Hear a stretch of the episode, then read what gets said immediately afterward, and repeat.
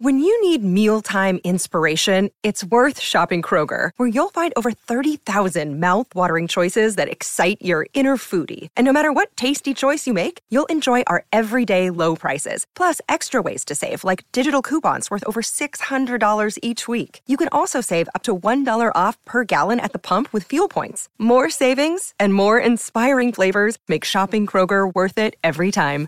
Kroger, fresh for everyone. Fuel restrictions apply. Another day is here, and you're ready for it. What to wear? Check. Breakfast, lunch, and dinner? Check. Planning for what's next and how to save for it? That's where Bank of America can help. For your financial to-dos, Bank of America has experts ready to help get you closer to your goals. Get started at one of our local financial centers or 24-7 in our mobile banking app. Find a location near you at bankofamerica.com slash talk to us. What would you like the power to do? Mobile banking requires downloading the app and is only available for select devices. Message and data rates may apply. Bank of America and a member FDIC. This podcast episode is brought to you by Coors Light. These days, everything is go, go, go. It's nonstop hustle all the time. Work, friends, family expect you to be on 24 7. Well, sometimes you just need to reach for a Coors Light because it's made to chill. Coors Light is cold lagered, cold filtered, and cold packaged. It's as crisp and refreshing as the Colorado Rockies. It is literally made to chill. Coors Light is the one I choose when I need to unwind. So when you want to hit reset, reach for the beer that's made to chill. Get Coors Light in the new look delivered straight to your door with Drizly or Instacart. Celebrate responsibly. Coors Brewing Company, Golden, Colorado. Our homes today are like little cities, full of different interneting boroughs, like the entertainment district in the living room or the virtual fitness center in the garage. And Xfinity Internet keeps it all running smoothly with reliable speed to power all your devices at once. You get coverage around town, from the financial district home office to the spa. Xfinity Internet keeps your little city humming with reliable speed and coverage. Now that's simple, easy, awesome. Find great offers and value today from Xfinity. Go online or call 1 800 Xfinity to learn more. Restrictions apply.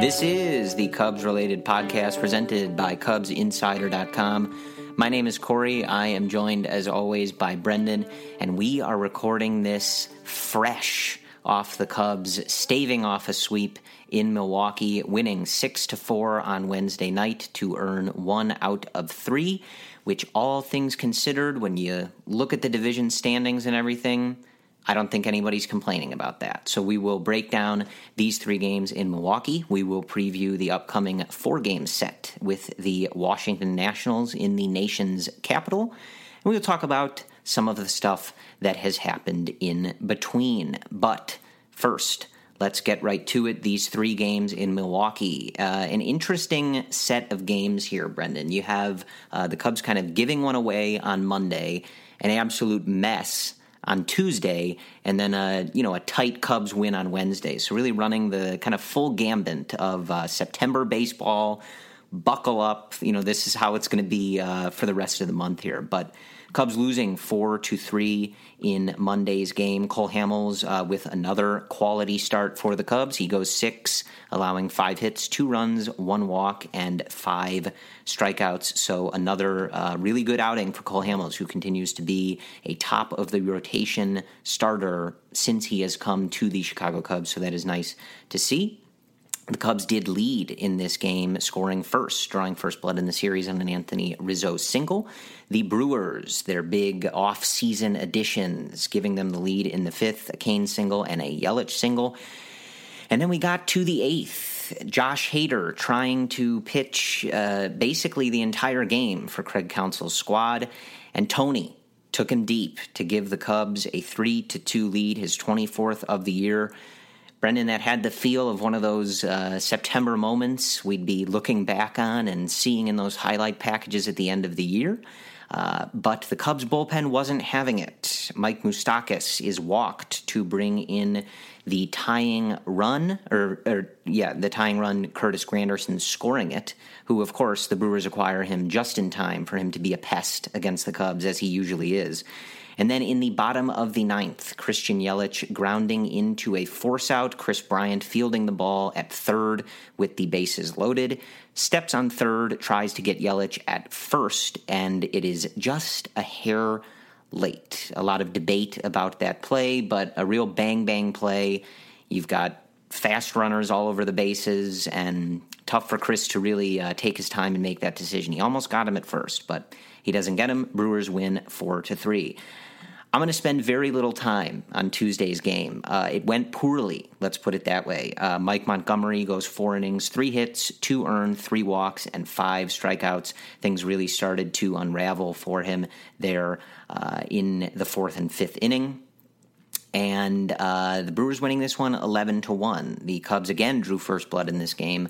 Uh, Willson Contreras reaching on a throwing error to score David Bote. And uh, Brendan, things went downhill from there. The Brewers scored 11 unanswered runs. I don't think any of you care how exactly uh, that came to be. We saw a lot of the September call ups for the Cubs in this game, and I don't really think anybody made uh, a lasting impression on anyone here. So, we'll leave it at that, and we'll talk about the Cubs winning on Wednesday. The Cubs winning six to four behind a really solid start from Jose Quintana, who picks up his 12th win of the year. He goes six and two thirds, five hits, two earned, two walks, and five strikeouts on a 104 pitches. Would have really liked to see him finish that seventh inning, but it was time to go get him. The Cubs getting their runs in this one again. They drew first blood. So the Cubs led in all three of these games to start. Daniel Murphy, his 10th homer of the year. It was a big fourth inning for the Cubs. Anthony Rizzo bringing in the second run, Zobrist with a double to bring in the third, and Willson Contreras with a single to make it four to nothing. The Brewers would make it four to one on a Jonathan Schoop single. Glad we don't have to say that uh, name at least for one episode, Brendan. We'll have to do it again next week, unfortunately. Uh, in the fifth, Ben Zobrist singles. Daniel Murphy scores. Anthony Rizzo was called out at the plate. I really think he was safe, but there, in in in reality, there was no view that I think definitively uh, proved that. But a really lazy play from uh, I believe it was Kratz catching. I don't know why he tagged him like that, uh, but it didn't count anyway. So five to one in the fifth. Kyle Schwarber with an absolute tank, a kind of it had like a Sammy Sosa at Miller Park kind of vibe to it with where he hit this ball for his 25th of the year. And then the Brewers would add two more excuse me, three more to cut it to six to four, but the Cubs bullpen was up to the task tonight. Jesse Chavez uh, gives up a home run to Curtis Granderson to make it six to four. So not Chavez's best outing, but he uh, was probably due for one of those with how good he has been. Steve Cishek, Justin Wilson, and Pedro Strop lock things down. A really gutsy effort from Pedro Strop, who did not get uh, a couple of borderline calls to Travis Shaw to lead off that ninth inning, and then obviously had to battle around a leadoff walk through the meat of the Brewers' order. So he did a really nice job there to pick up his 12th save. And all told, Brendan, I will throw it to you here. Uh, but the Cubs now at 82 and 57. They have a four game lead on the Milwaukee Brewers. The St. Louis Cardinals winning tonight in Washington, so they are four and a half games behind the Chicago Cubs. Both teams five games in the loss column, so obviously an important number to keep in the back of your mind as we keep mentioning that uh, loss column situation. So, any uh, general thoughts, Brendan, as we look at it now? If the Cubs go 12 and 11 in their final 23 games, the Brewers will have to go 15 and 6 to tie them. So I think, you know, especially with how bad that game on Tuesday was, the Cubs are in a pretty good position here. Yeah, and that's the thing too. The Cardinals also have to go 16 and 6, Corey. This is kind of where you hoped the Cubs would be two months ago. I mean, all things considered, KB is back. Quintana looked, I think, pretty good in that last start. And the offense, for the most part, looked pretty good against some difficult pitchers, I thought. Overall, I think the first game, probably one of the more disappointing games of the season. The second game, complete trash. That may have been just their their worst game of the season. But for them to come back in that third game and to pull out that win against the Brewers' best pitcher, one of the better pitchers in the league probably this year, shows a lot about their resilience. And that's been kind of the theme this year for this team. So that's what I'm left away with too. And especially for Pedro Strop Corey, for him to come in in that environment after some of the struggles he's had recently. He faced adversity the first two batters. He comes back, he locks it down. And that's that's kind of the MO of this team this year. Despite playing poorly or struggling on games before, they can come back and they show up. I think that's all you can ask for. So yeah, the Brewers have to go 15 and 6, the Cardinals 16 and 6, the Cubs 12 and 11. Like unless something like tragically happens, Corey, to this team, it's it's almost an ideal situation to be in. It, I mean, you you never want to get too ahead of yourself, uh, but I, I, think we just you know expect the Cubs to play better than that. So I think when you can look at the numbers, and especially when you you know look at numbers like that, you can know as a team and as fans of this team. Cubs show up, take care of business, play good baseball on a daily basis, which they did not do on Tuesday. Uh, but you know that's they control their destiny here, you know, and it's not separated by a game. Like show up, you know, put your blinders on, play good baseball, clean baseball, and you really shouldn't have any issue here. Like you said, barring some major uh, disaster. Which you know, these are the new Cubs, Brendan. We don't we don't think that way anymore. We think that they're going to get it done.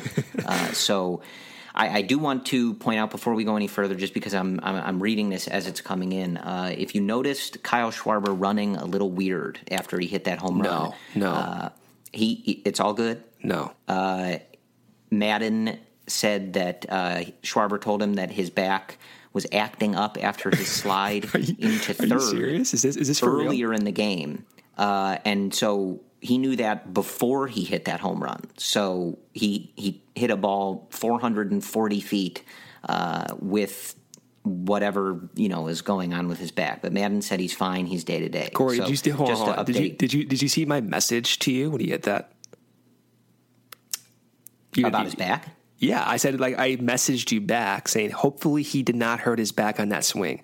I had no idea whatsoever that I was a, that was a thing. Well, I was it saying wasn't that, on that swing. Oh well, you know what I'm thinking. Yeah. I, I, was being you know like just an idiot. I, I had didn't no idea. See everybody on Twitter talking about that? Everybody no, was talking about. That. I that. didn't see that. Oh, Jesse. Oh, you don't you you don't well, like Jesse a, Rogers. That's there's some people that are on mute, Corey.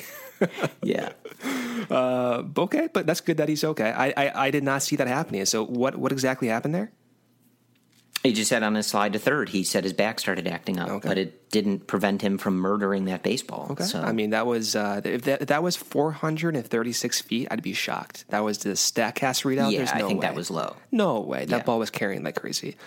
Uh, 109.5 off the bat. Also, too, Corey, since we're on the, the topic of just, you know, good good performances, especially from guys who've been struggling and been injured. Kris Bryant, I thought looked pretty good today, um, or in that third game, rather. You uh, mentioned he had one hard hit ball that went 393 feet to almost dead center, kind of in that little well area. Yeah. Of, that's good to see. And he had another hard hit ball as well. So, all things considered, uh, Kris has looked pretty good, I think. I mean, he's still getting back into the swing of things. And some swings, he still lets that, that one hand of follow through go, probably from muscle, muscle memory.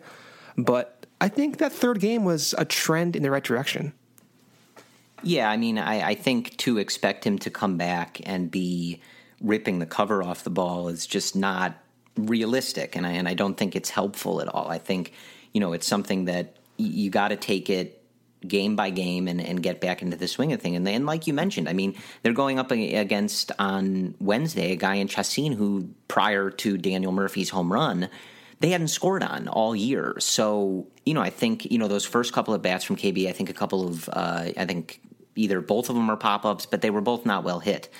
And, you know, then he c- kind of got better as the game went along. And, you know, like you said, on that uh, one that Cain ends up catching in center field, like that's probably a home run.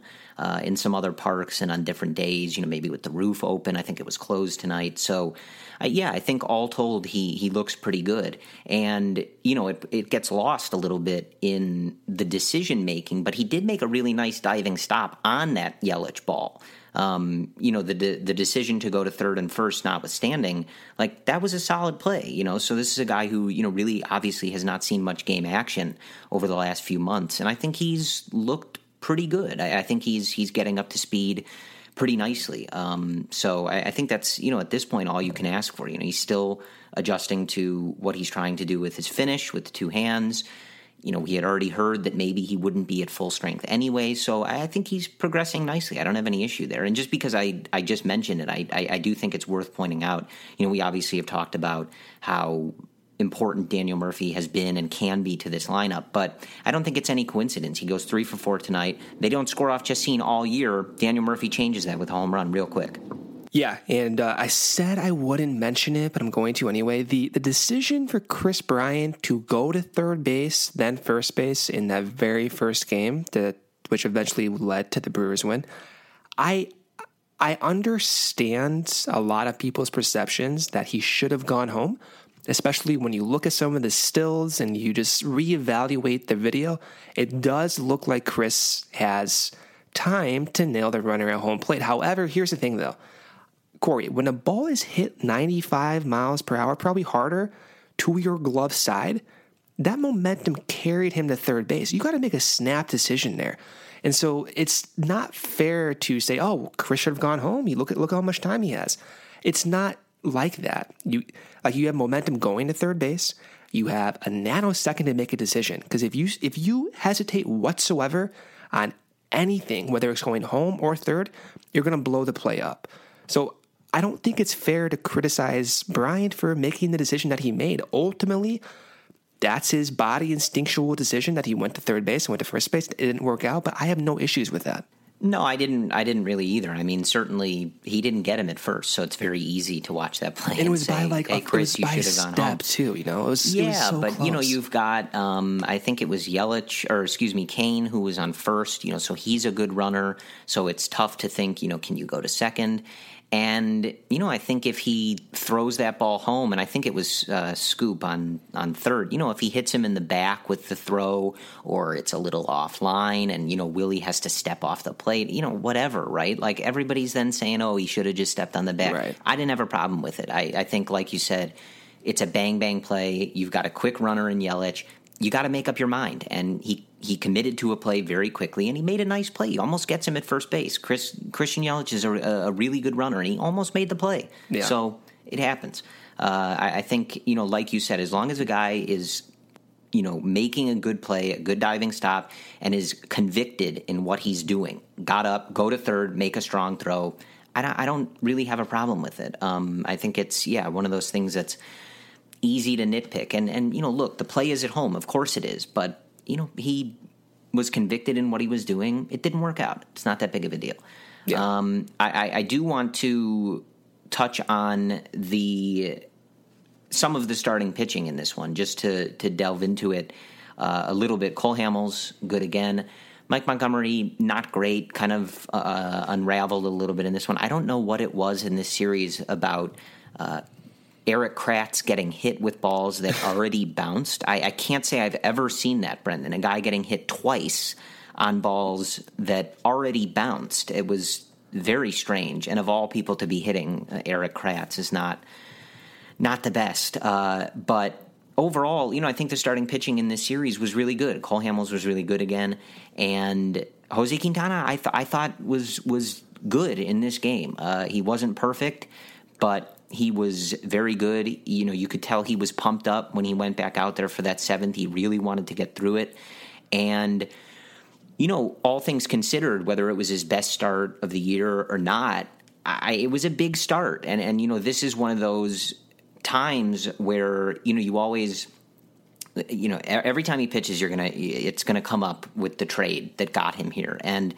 you know i think tonight was one of those starts where it was like look dude we need you to be the pitcher we traded for. I, don't care who we traded to get you but we need you to stop this bleeding right now. We cannot get swept by this team. This is a big outing for you. And he stepped up and he got it done and he gave the team a chance to win. Yeah, and it was very similar to what he did last year too, in September in Milwaukee. Uh, last year he had a, I think it was what is it, a complete game, if not close to a complete game. That's that's the one thing with Q, and we've, and by we I mean mostly I, have been, I don't know if even critical is the right word, Corey. Maybe maybe it is, but general discontent is probably a better word with what Q has done this year um, all things considered, that was a better start. The the biggest takeaway from Q was the velocity was higher than in most previous start, so that was encouraging. He was hitting 92 to 95, Corey, which is something we haven't seen from Q in a while. And not only that, the whiffs came back. He had nine whiffs on his fastball. He had three whiffs on his curveball. Those rates are within his career average. So if he can just do that and command some of the pitches that he did going forward, that's the Quintana that we all thought we were going to get. And to do that on the biggest stage this year in in a way environment was impressive. So as much smack again, I don't even want to use this word smack because it's not. I don't think that's a fair representation of what I've been saying. But for as as much things that have been perceived as negative that I've said about Quintana, he he really turned that around and addressed I think a lot of the concerns that not only I was having, but other people were having were having too with the velocity dip, with the lack of command. This was probably what you hope to see Q do and hope that you continue to see him do going forward. So, yeah, I think if we're going to do one big takeaway from this series, I have two.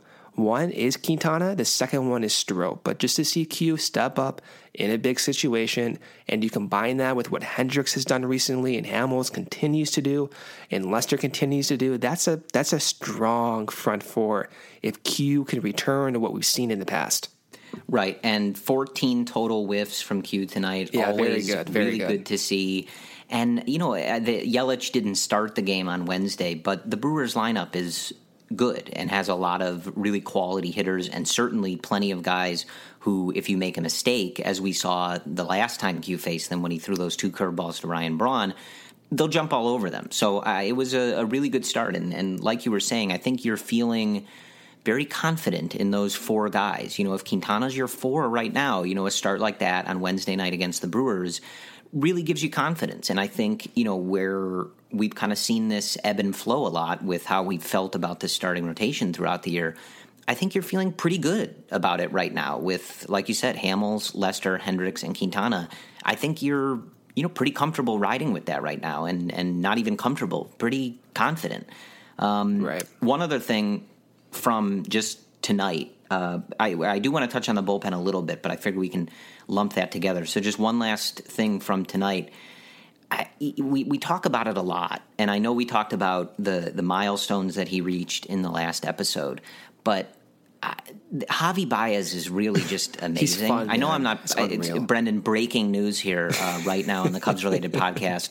Javier Baez is good at baseball. I know, hot take. I'm I'm going to be ripped apart for saying that, but I, the way that he was in Lorenzo Cain's head in this series was really remarkable, and it is something you know for that to be so visible is really amazing. And so you know, twice balls are hit to Cain, and on I think it was in Monday's game, he makes a quick bobble, and that allows Javi to just keep running. So he scores from first on a single. Great send by Brian Butterfield. I love too that you can tell that Brian Butterfield. It, I mean, it's his job, but obviously he is aware of who is on base, and he has now you know, been around long enough with this team to understand, okay, Javi, we got a small bobble. Keep on running, kid. Like I'm not I'm not getting in the way here. Like do, you know, do your thing. Like go ahead. And then in the game on Wednesday, you have Yelich or excuse me, Cain. I get the two of them mixed up. They're like in lockstep with one another, Cain and Yelich. Uh, you have Cain try to throw out Baez going first to third on a single, and he airmails the throw, and so obviously Javi just keeps running. And it's just amazing to see the effect that he has on the game. And uh, we, we talked about his MVP case a little bit, a few times in the past, but I think those moments are so important. And I don't know that they'll get considered. I don't know that the writers who vote on these things will consider things like that uh, or if they'll just look at the numbers. But Javi has such an ability to affect games. I, I think JD said it tonight when he was rounding home. He creates chaos, and that is exactly what he does. And I, I know that there are people out there who maybe worry when he does certain things or try to take an extra bag, but it almost never goes wrong for him. He has an incredible ability to read these plays and basically say, I dare you to make a perfect play to get me out. Because I'm ready to make a perfect slide or a perfect read to get in there. You need to be perfect, Lorenzo Cain, and he twice was not, and yeah. it's amazing. Well, and maybe I'm wrong here, but maybe I'm not. But like the league is aware that Javi does this. The scouting reports show Javi does this. So I think you know, if he's rounding second base and you're a center fielder, you know you make one small bobble, you're costing your team a run. You know, you know what I'm saying? Like I wonder if that's the thing because we've seen it now. What is it, four or five times this year? There's a little tiny hiccup in center field results in a run with Javi going. And yeah, man, like I think when we talk about the MVP discussion and just base running in general, like this is this is what we're talking about. That changed the game tonight. Again, Corey changed the game again tonight. And if the Cubs were to have pulled out the first game, that would have been another deciding factor in that game as well. So we've seen it now. We saw it in San Diego. I think I believe we saw it in Pittsburgh too, uh, or against Pittsburgh. I'm forgetting it. It's, it's so frequent that I forget who he's done it against. But yeah, like it, it it's at, at this point the only word to describe it is just it's fun. That's the thing. Like it doesn't come as a surprise anymore. It's just it's fun. And to see the emotion that he plays with when he makes a play like that is contagious. And in an environment like this in September it's this is kind of like what you live for. It's kind of what you just hope to see. And I think yeah I, I it's seeing Javi transform this year just in all facets defensively base running wise offensively has been probably I think the most shocking thing we've seen and yeah, that's that's all I really got. I'm, I'm, almost at this point. It's been a weekly thing with Javi. There's not much more to say. This is like who he is now. Yeah, I think just you know we have to. We could talk about it every episode basically for the entire time. So just try to I, pick our spots, I guess, where we're gonna gush about Javi. But it's yeah, it's it's really quite something to watch. So let's move into the bullpen because I think we have a pretty solid chunk of things to discuss here. The first of which is that we get some quotes, some updates today that the Cubs are not particularly optimistic about Brandon Morrow being ready for the end of this year. And the quote from Maddon here is uh, it's hard to get him up to speed. You have to talk about building arm strength up, seeing hitters, throwing, day off, throwing again, and then just being cautious regarding consecutive appearances. So, yeah, he's also answering yeah. questions about whether they can win without a bona fide closer. So, yeah, we've kind of been worried about this to a degree, and it does seem like they're preparing for the fact that he may not come back. Basically, that there just may not be enough time for him to get back up to speed here. So.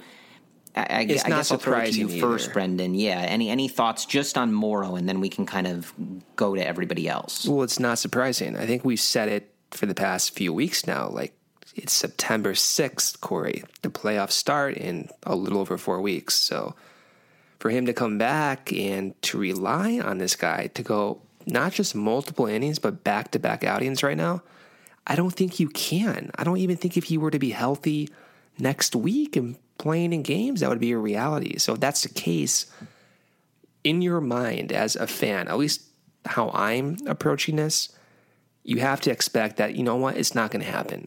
You're going to go in the playoffs with Strop, with Wilson, with CJ, Cishek, and Chavez, and hope. And I think I'm comfortable assuming that's enough. And if Morrow can come back and give you an inning every other game, that's that's the cherry on top. But if we're able to see outings, like for example, a Strop in that third game of the series, to come back in adversity, to strike out some guys, strike out the guy to, to win the game, to get the double play. That's that's what you hope to see even from Morrow. And I think my confidence in the bullpen, despite Morrow going out, it does waver a little bit, but it's not it's not like the end of the world. They've they've built depth for these situations. Yeah, I look. It, it's going to be a roller coaster, right? Uh, but I, I think that they're I think they're well suited to pull this off, and you know I think it was good because I know you brought up the last time that you had wished that Pedro had been allowed to uh, you know work through a struggle. And it was good that he was able to do that tonight because he's going to have to. You know, in the playoffs, you don't necessarily have the luxury of you know switching out every batter every time. You know, you got to keep some guys fresh. You got to play matchups, etc. So, i thought it was good to see that again overcoming uh, a, a borderline leadoff walk. I think that you know two of the pitches that were in the zone uh, to Shaw, maybe they're balls, maybe they're strikes, but you would have liked to seen him get a call. So it was nice to see him overcome that again against the meat of the Brewers' order. So. I think that was good. And, you know, look, am I ever going to feel 100% confident, no sweat, you know, like we did with Morrow at times this year with, say, Justin Wilson and Pedro Strop and Edwards getting these last outs in some of these games? no, I'd be lying if I said I, I, I did. But I, I, think that they have a, a solid group to get through this. And, you know, look, at the end of the day, it, it kind of reminds me of something Theo said in the whole Darvish situation, where he said, you know, look, we'd be fools to not anticipate that we may need to have some other solution here. It would be pretty stupid of us to not be prepared for the possibility that Darvish doesn't come back, right? That's what he was saying Yeah. early on in that experience. gonna it's happen. yeah, and it's the same with Morrow. So it's like, you know, look, you have the rest of this month here, and hopefully by the end of it, some of the games are not super important to get guys ready. You know, if that means, you know, letting Pedro just try some two inning saves or things like that, you know, you go for it. That's what you have the time to do now. So I think they're well suited for it. Let me I ask you. Let me ask you a really question. yeah. Okay. So if Morrow were perfectly healthy, Corey, in this bullpen, on a scale of one to ten, what would be your confidence level? With ten being the highest. Just in the bullpen, Yeah, just in the bullpen. it'd be a 10. Okay. And so he's out. So what is it now? I don't know. Maybe I, you know, I'm not, you know, I'm not good with these numbers, but I, maybe on, like be honest. I'll give you mine. I eight think. and a half. Okay. Yeah, I think that's. I don't think it takes it. I, I really don't think it takes it down that much. I, I think it's just going to be. I think it, I think it does. Like I'm not gonna like Okay. You know, I'm not gonna be here and be like, oh, he's gonna be completely fine or whatever. I do think it's it sucks, but I think if a ten was Morrow being healthy, I think an eight is fair, right? I think we didn't know Jesse Chavez would be like this two months ago, and Justin Wilson, which by the way has been an under, I think an underappreciated development this year. What he's been able to do recently those front five are are, are, going to be okay. And I said it now. Was it the last two podcasts? But if Montgomery can come back and look better, which even though he got a little rattled late against his start in Milwaukee, he still got his whiffs, which was a good sign. Just like his first start back from the DL. If he can come back healthy and continue to do this, that's not a bad option to have for a two or three inning guy out of the bullpen. So if again, if Morrow's a ten, then I think without him, the bullpen's an eight. And if that's the case, I think that's okay. I really do. Yeah, I, th- I, I- do think it, it it'll be fine. It, it does highlight something that I, th- I think we've talked about before uh, in Monday's game, where I think the biggest thing that changes here, if you don't have Morrow, and this is always true, but obviously I think especially true if you're moving everybody up in terms of the uh, type of leverage they're going to be dealing with. Joe has to be on the hook with some of these guys. Letting Edwards walk in a run in Yeah, Monday's game to me happen. is inexcusable. And you can debate whether the curveball, uh, I think it was to Travis Shaw, was a strike or not. I don't care. Okay, he threw enough balls. He he was bad enough in that inning that to blame it on one missed call or potentially missed call is misguided, in my opinion. This is a guy who basically his entire career at the major league level, when it's not there, it's not there, and it's not going to be there. We know it. Everybody else watching knows it. Everybody I follow on Twitter knows it and it's it's it's not you know, negative Nancy stuff. It's you can tell pretty quickly if Edwards does not have his command. And he can still get away with it because he's got great stuff. But you got to have a quicker hook with some of these guys. And and so that's the only thing I think that maybe concerns you a little bit more is that Joe isn't going to have as much of a luxury in that regard because he's down a man and obviously down the man who was supposed to be eating the highest leverage innings and when he was healthy was lights out. So that's one thing that I would just you know want to keep an eye on and I think it, you know it's the same with Justin Wilson we've seen that as well that you know when these eh, when these guys start to look like they're losing it, you you have to have somebody up and ready to go because it's just very likely it's not going to be there. And you know that's just something we need to accept. It's fine. Edwards has been very good. He has outings like this. So does everybody in the bullpen. It's a thankless job. Everybody remembers the one time you screw something up or can't throw strikes. Nobody cares about the, you know, 25 other times you get the job done. But regardless. That's a tough situation, though. Like, in, of course, like, oh God, I, we we talked about this before. I forgot when though. It was it was during last season. But when you get a guy up, like Carl, you put him in the game. It's difficult to get up another high leverage reliever because you're going to need that guy in the next inning. You no know, doubt, but I just think saying? it's something that you know it it it plays out a certain way fairly often when this when it happens. Yeah. So I think you just you know you kind of have to ask yourself like, well, what are you expecting to happen well, here? you know, and, and, yeah, and here's a good parallel too, just because I, I, do think about that quite often. Um, like when Lester in Game Seven of the World Series. By the way, I wish the Cubs won. Uh, the reason right, that's true. Yeah, they did win. The reason Lester came in the time he did in the fifth inning was because he was warming up for two innings. So, like Maddon almost had no choice. You can't have Lester or any pitcher warming up for a significant amount of time and not put him in. So yeah, that's that's well, the point I'm I mean, I'm not, not, I'm not. No, I, yeah. I understand. Yeah, I, I again, I don't necessarily. I don't. I just my confidence in the bullpen was higher than you, so I'm not. I, I, don't mean this to say that I'm. Break yeah, worried about anything. But I'm just saying that, you know, when you lose your closer, your high leverage reliever, that's something that I think becomes a little more important is, you know, you're trusting these guys a little bit more, which also I think in turn means you need to have a, a tighter hold on the leash, right? Yeah. Just be mindful of, you know, some of these guys in some of these high leverage spots that if it looks like it might go south, it might go south. So, um, but all things told, yeah, I think you know. Look, the, this group, you know, the main group being Edwards, Cishek, Chavez, Wilson, Strop.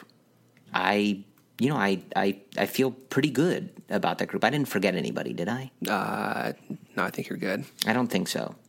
You know, and like you yeah. said, you move Montgomery in there once you get to the playoffs, more than likely, unless you know, like you've mentioned before, you want to keep him uh, stretched out to a degree.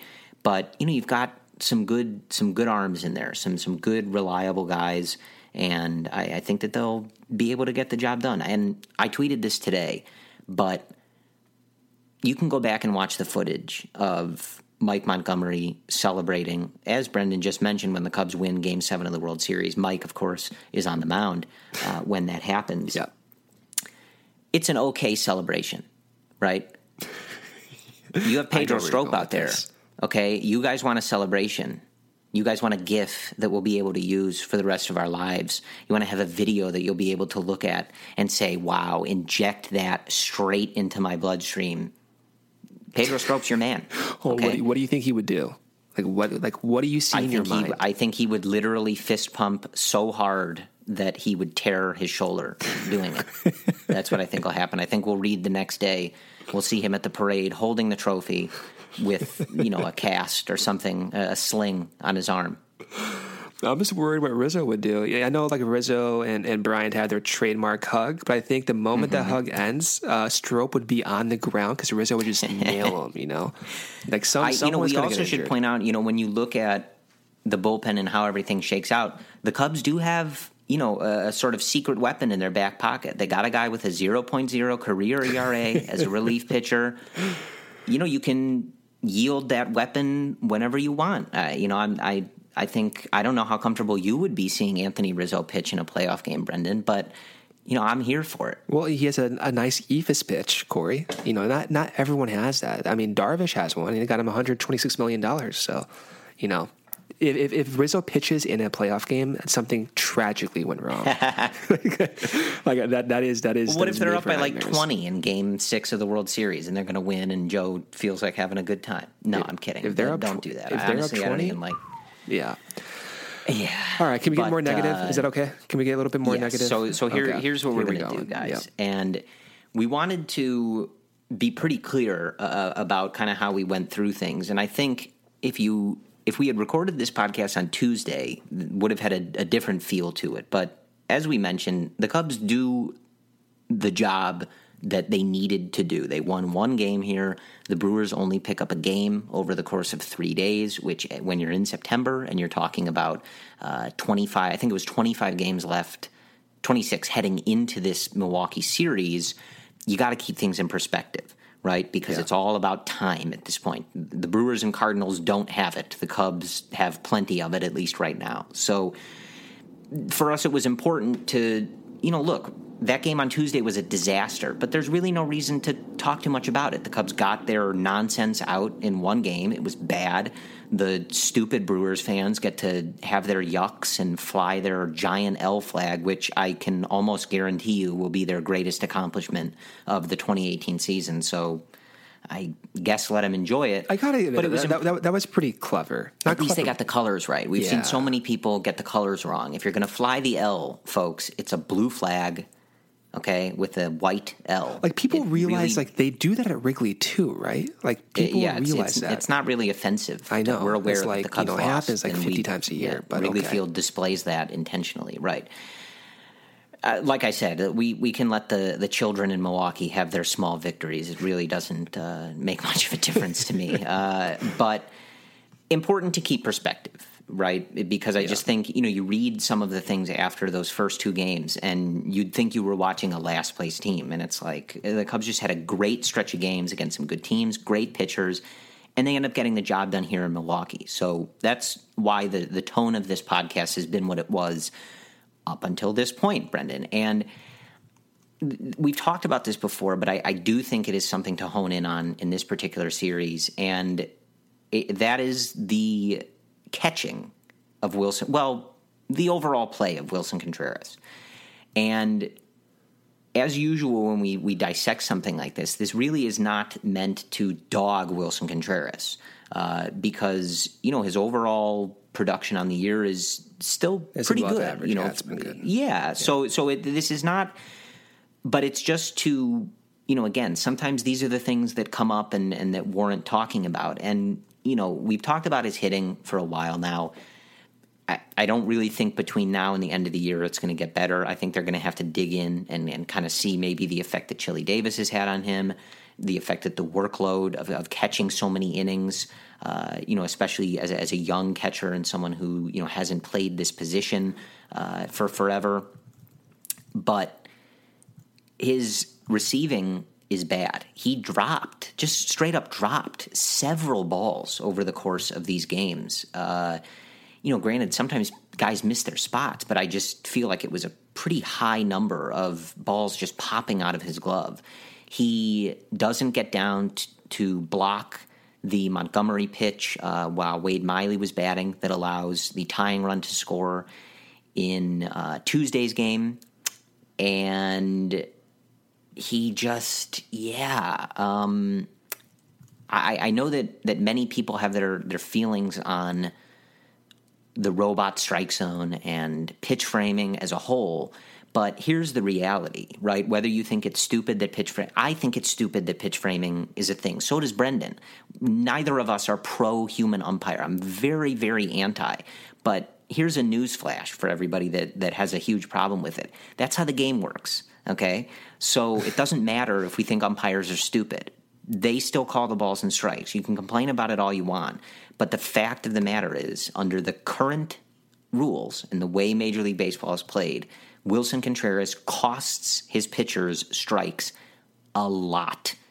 A lot. And I, I don't know why it felt particularly worse in this series, but from a visible It was worse, You know, man. from my observation, it felt a lot worse. He was a total disaster behind the plate defensively. And this is, you know, he has a cannon for an arm. He also has incredible instincts behind the plate of when to back pick and stuff like that.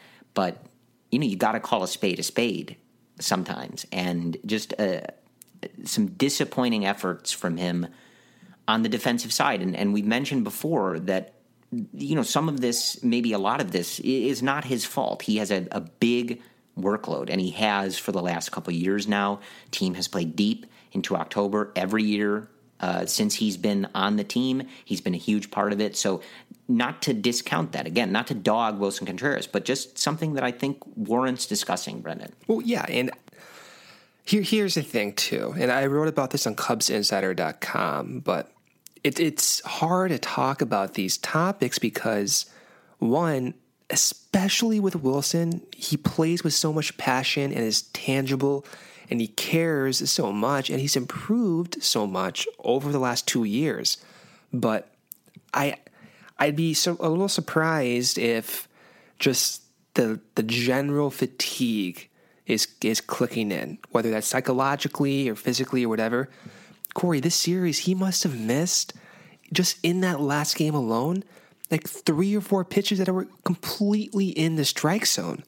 This completely in the strike zone, just from a from a receiving framing perspective.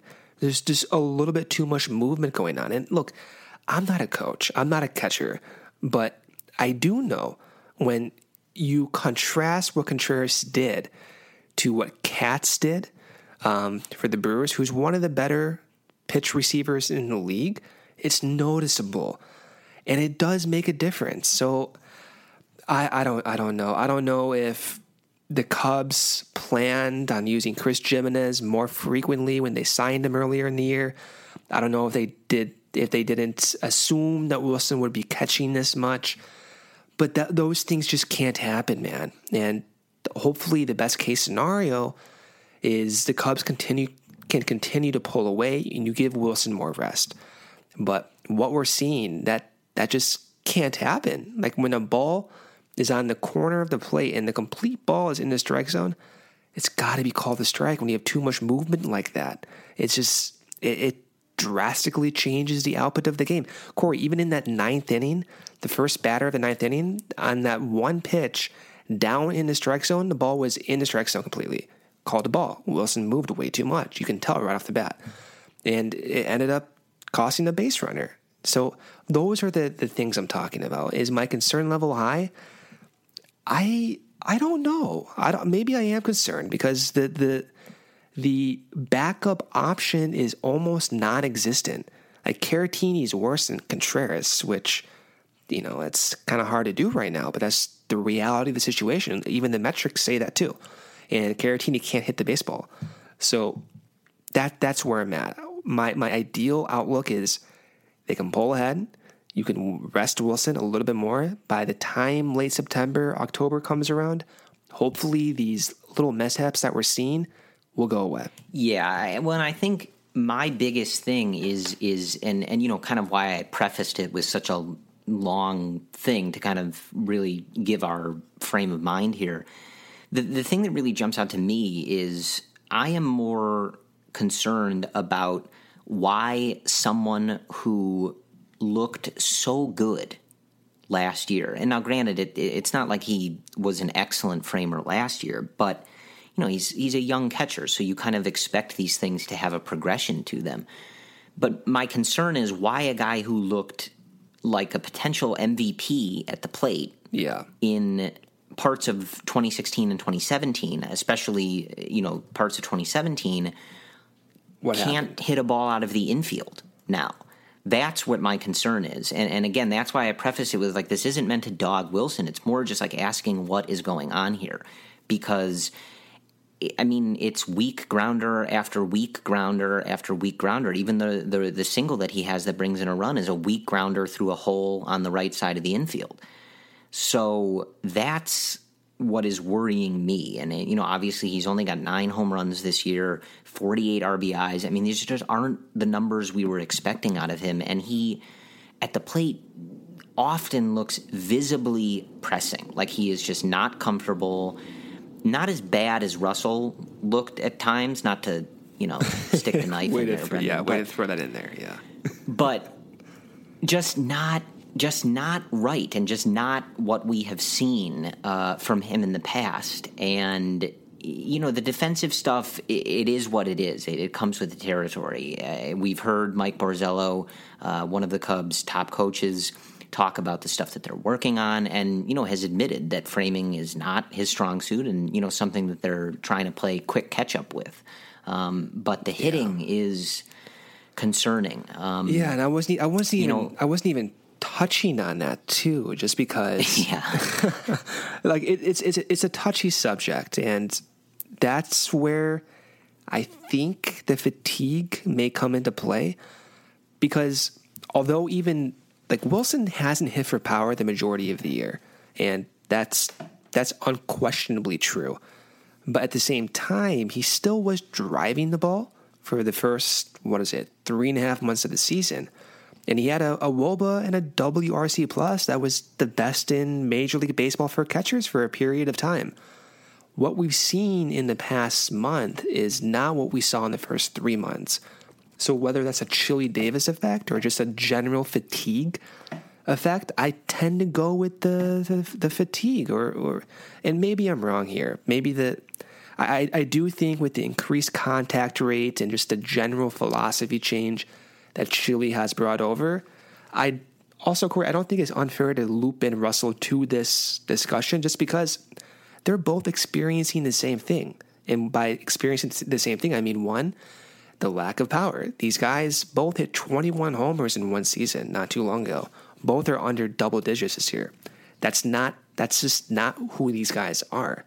So I God, it is such a multifaceted issue and it sucks to Well, talk I, about. and I do think it's interesting too, especially because you contrast it with some other guys who, you know, we really haven't seen much of uh, an issue with their power. Um, you know, obviously Kris has had documented injury issues that have probably affected his power. Um, but you know, Rizzo's hitting bombs, Schwarber's hitting bombs. You know, Ian Happ's power is still there when he's able to make contact. So you know, I, I, I, still we've we've debated this whole Chili thing a lot, and you know, perhaps it's just one of those things where his philosophy works and fits in what with what certain guys do, and you know, allows them to to still hit for power, but also do the things that Chili wants them to do, and you know, maybe it just doesn't work as well for other guys. Um, but yeah, I I don't know, man, on, on Contreras. And, and and look, I mean, this is you know, you still look at his overall line. He's got a th- 333 WOBA and a 107 WRC plus on the year, so he's still been an above league average uh, hitter. He's got a cannon for an arm, so you know the value is still there. But for me, and and and the reason that I think we talk about this is, you know, this is just a guy that we literally in the preview episode of this podcast had him. Yeah, like this guy legitimately could win an MVP yeah. And he doesn't look good at the plate, and he doesn't, at least from my eye, seem to have improved at all as far as uh, some of the things that weren't so great, you know, as far as his defense is concerned. So, you know, look, it's uh, we've talked about this before with other things. It's September. There's really not time to dig into this completely and you know try to to figure everything out. Um, so, like, I, I think you're dead on there, Brendan. I mean, I think you you have to try to get him some rest as we go forward in this season and hope that that's able to do something. Uh, but otherwise, you know, it just is what it is. And uh, just because I'm thinking, just because we're talking about defense, um, you guys saw a little bit in this series why Brendan and I mentioned how bad Daniel Murphy is in the field. And it, it does scare me a little bit, Brendan. I the, the dude's bat is incredible, and uh, there's no argument there. And I think it outweighs anything that goes on in the field. Um, but man, I It's like you. bad. You said this in, in in a group chat. Oh, God. And I don't disagree with you. I literally think you have more range than he does. What? Corey, that is the nicest thing you've ever said to, me. To be me. fair, I've never, you know, I've never Dude, seen I got play, hands, so man. I, I'm I telling can't get a good scouting you, report. I'm telling you, I can feel it. I'm telling you right now. but man, I, I mean, he he he just has no range. He's awkward throwing. He doesn't receive the ball well, as we saw on that It one. scares the hell out of me. Uh, that that Rizzo threw right. No, that's why I bring it up because it's like I know people don't want to see much of Addison Russell right now, and I don't blame you. Uh, you know, especially he made a couple bad plays in this series in the field as well. But man, are things different when it's him and Baez up the middle as opposed to having Murphy in there. So I just, you know, look, if we're gonna rag on people for defense, we might as well get everybody in at once. But uh, yeah, Okay, hold on. I- since, we're, since we're on that topic too, Zobrist made a few plays out in right field or lack thereof, rather.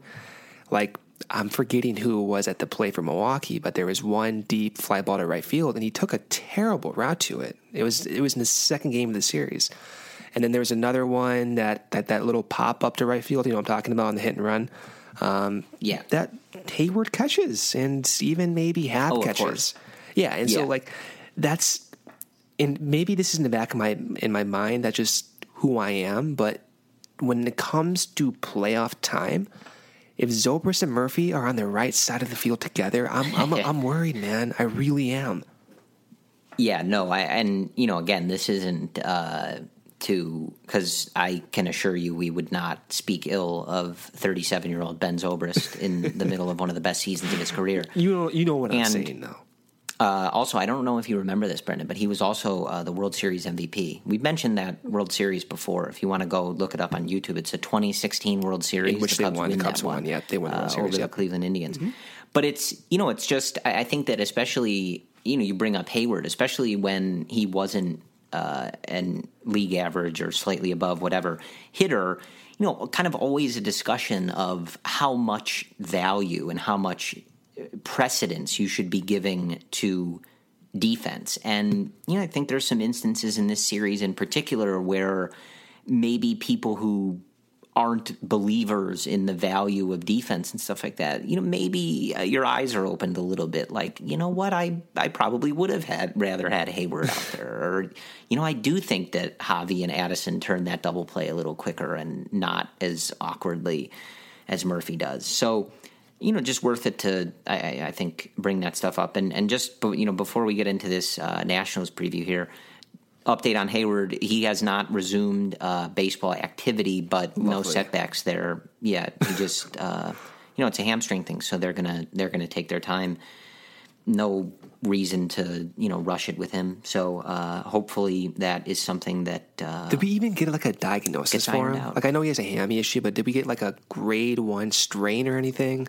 Like I haven't seen anything. I don't think we. Have. I don't think so. Yeah, well, think perhaps that means it's not a strain or anything. He just felt he needed to come out of the game. Yeah. Kind Okay. of like Schwarber here tonight. Hopefully, both of them are fine. We haven't heard anything to suggest otherwise. Rizzo so gave take me time, a boys. heart attack yesterday. Like, Oh man, because that that was That already bad. out of hand at that, That point. So I'm just reading, you know, that Rizzo did whatever, and now he's out of the game. And I'm like, wait a minute, what inning is it? Like, Yeah. Why is Rizzo out of the game? And maybe it wasn't even out of hand at that point. I don't even remember that game on Tuesday was such oh, it a was mess. out, it was out of hand. It was like six to one at the time. but you're like, wait a minute, Rizzo's out of this game in the like the sixth inning. What is going on here? Like, there, this is not. This should not be a thing. That was, right now. uh, There's no way Joe is phoning this in already. Yeah. And you know, luckily he just got hit on the foot. Obviously, he played on Wednesday, so he's fine. But yeah, you want to talk about an easy way to give a bunch of people a heart attack? That's it. I, I was uh, dark thoughts there, Corey. Dark thoughts. All right, let me preview this series against the Nationals. What, Brendan? You don't Yeah. want Victor Caratini at first base in the playoffs? And then uh, the next inning, he booted one uh, on on a scoop, uh, which was a little frustrating. Okay, so let's do this. Uh, four game set against the Nationals starts Thursday today. Game time at 6:05 p.m. Central Time. We have Stephen Strasburg on the mound for the Nationals. Not the best year for Strasburg. Seven and seven, oh a 4.09 ERA. Hendricks will take the mound for the Cubs, 11 and 10 with a 3.77 ERA. And then on Friday, same start time at 6:05 p.m. We have your boy Jon Lester on the mound. He will be facing Tyson Ross's brother, Joe Ross, and he is apparently this is his first start of the year. Uh, I actually like Ross. I think he has phenomenal stuff. He has about four or five pitches that that move more than above the major league average, so that would be a tough matchup, I think. And then on Saturday, Cole Hamels is back in the mound for the Cubs. He'll be facing Max Scherzer. Scherzer, of course, a Cy Young candidate. His total numbers of the year 16 and 6 with a 2.28 ERA. Hamels total numbers for the year 9 and 9 with a 3.67 ERA. That game starts at 6:05 p.m. as well. And then to finish off the four game set will be on Sunday in early one, 12:35 p.m. Central Time. For you guys in Chicago, Mike Montgomery on the mound, four and five with a 3.85 ERA. He'll face, and I don't know how to pronounce this last name. It's I don't know if the E is silent, but it's Freddy or Fetty. No, it's Fetty or Fed, whatever it is. Uh, he's one and three with a 6.00 ERA.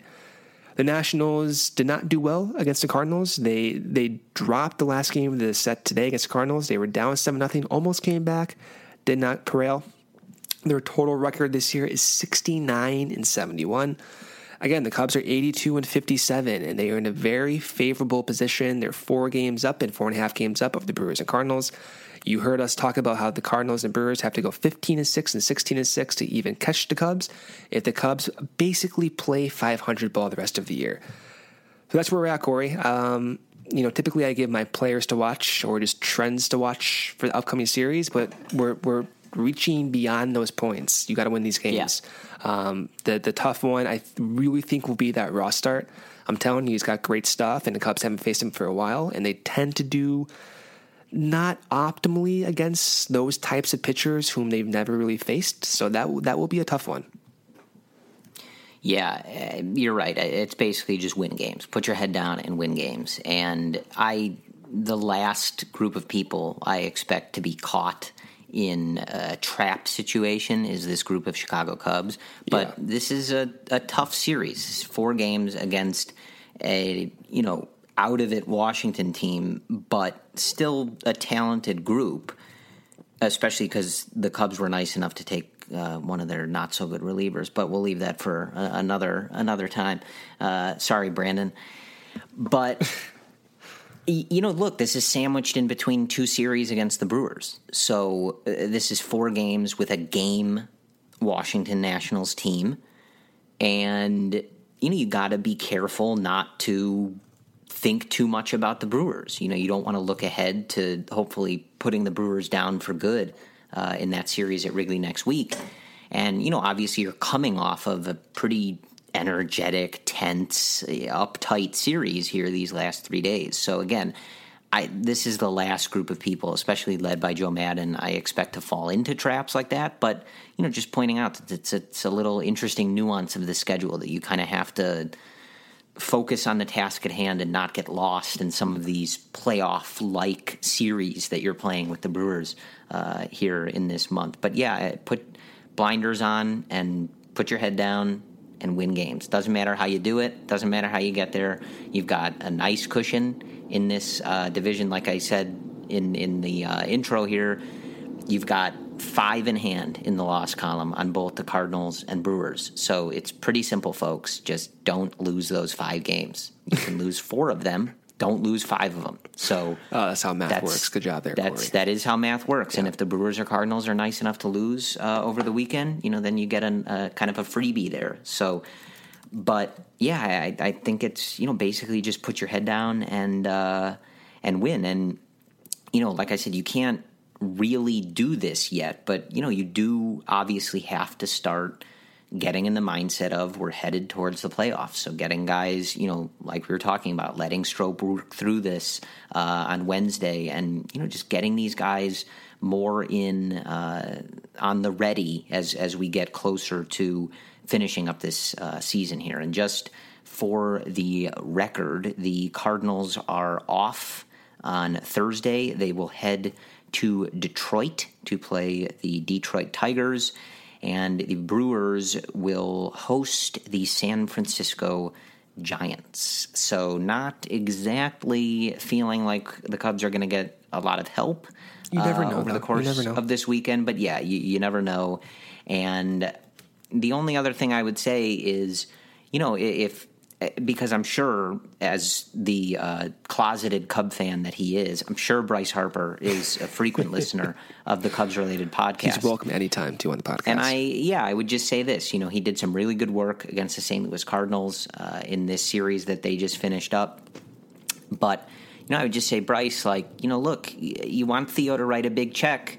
We're going to remember if you know you caused some problems here this weekend. So maybe take it easy hang out with your dog Wrigley. Okay, think happy thoughts. You know, think about the off season, the, the check you're going to cash, and just leave us alone. Okay, buddy. Like, the, let's just just let us get through this.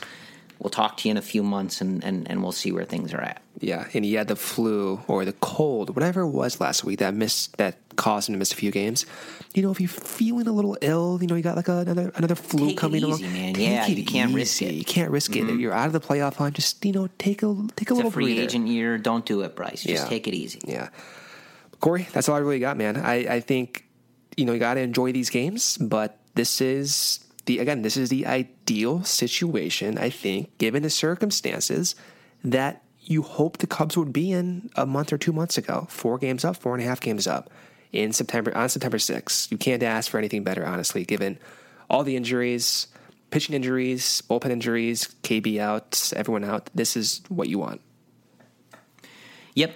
So let's just uh, get through this weekend here, bring it back on home, and you know we can kind of try to do our best to wrap this up here. But for now, I think that's all that Brendan and I have for you.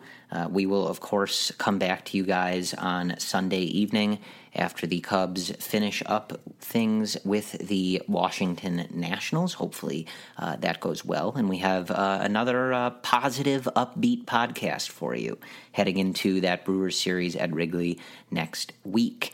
As always, you can find us on the usual podcast mediums. Google, Stitcher, iTunes, the Apple Podcast app. We are available every episode on Spotify if you like to use Spotify. As I've been saying for weeks now, uh, Blog Talk Radio does not update that feed on blogtalkradio.com anymore. They have moved things over to a new host called Spreaker, S P R E A K E R. I keep saying that because we had some people uh, that listened on Blog Talk Radio, as that was uh, our main host for the podcast. So, want to be clear that that is now Spreaker. They will update every episode. And as usual, Brendan and I will come to you twice a week, no matter what. Uh, before and after every series, we preview the upcoming one. We review the one that just happened. So you can always count on us for that. If you're looking on a particular site, or podcast feed and you are not seeing us when you expect to, uh, perhaps check another one of the mediums I just mentioned, or you can always tweet at us. I am at CF Cubs Related on Twitter. Brendan is at Cubs Related on Twitter. You can also slide into those DMs on Instagram. That is at Cubs Related. Though, just to be nice and confusing for everybody, I read those and not Brendan, even though it is his handle. So that's just how things work here at the Cubs Related Podcast. But other than that, I think that's all we have for you. As always, we thank you guys for listening. We keep mentioning it, uh, but it keeps happening. So we keep seeing those iTunes reviews uh, going up. And again, we really thank you guys for that. Uh, we enjoy putting this audio out for you guys and having an outlet to spew our Cubs uh, related thoughts. That's, I guess, why you titled the podcast that, Brendan, because it works. Um, so it's very nice to see you know you guys take that extra uh, couple minutes or seconds or whatever it takes uh, to leave us those reviews and those and those five stars because we are not positive exactly why it helps but it does. It helps us get a little more exposure uh, and keep churning out this audio for you guys. So we do appreciate that and want to be sure to uh, mention that as often as possible. So thank you for that. Other than that, that is all the words I have for you this week. This has been the Cubs related podcast presented by CubsInsider.com. As always, we thank you for listening and go Cubs.